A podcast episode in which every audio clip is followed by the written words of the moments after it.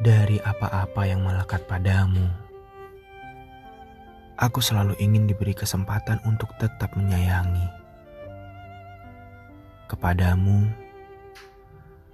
puisiku tak pernah berpuasa untuk menghamburkan doa-doa yang tak pernah hambar untukmu. Aku selalu ingin merayu waktu agar dapat merayakan hal-hal baik bersamamu menciptakan senyum yang tak pernah senyap di wajahmu, mengubah abu-abu menjadi biru di tenun hari-harimu. Ketika kesedihan mengecup dahimu dan beribu remuk tumbuh di tubuhmu,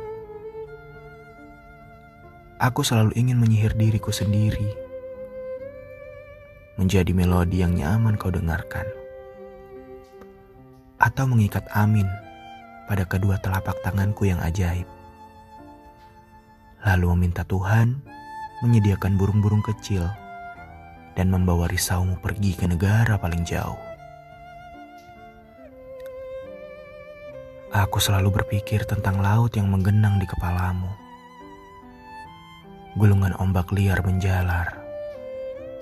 Dan aku ialah pelaut yang tak mampu menyentuhmu tetapi menginginkan tenggelam dan tersungkur di sana. Kepadamu, aku ingin meminjam matamu untuk kujadikan lukisan paling pelangi di sudut kamarku. Agar kelak ketika bulir matamu menjadi bilur yang membaluri wajahmu,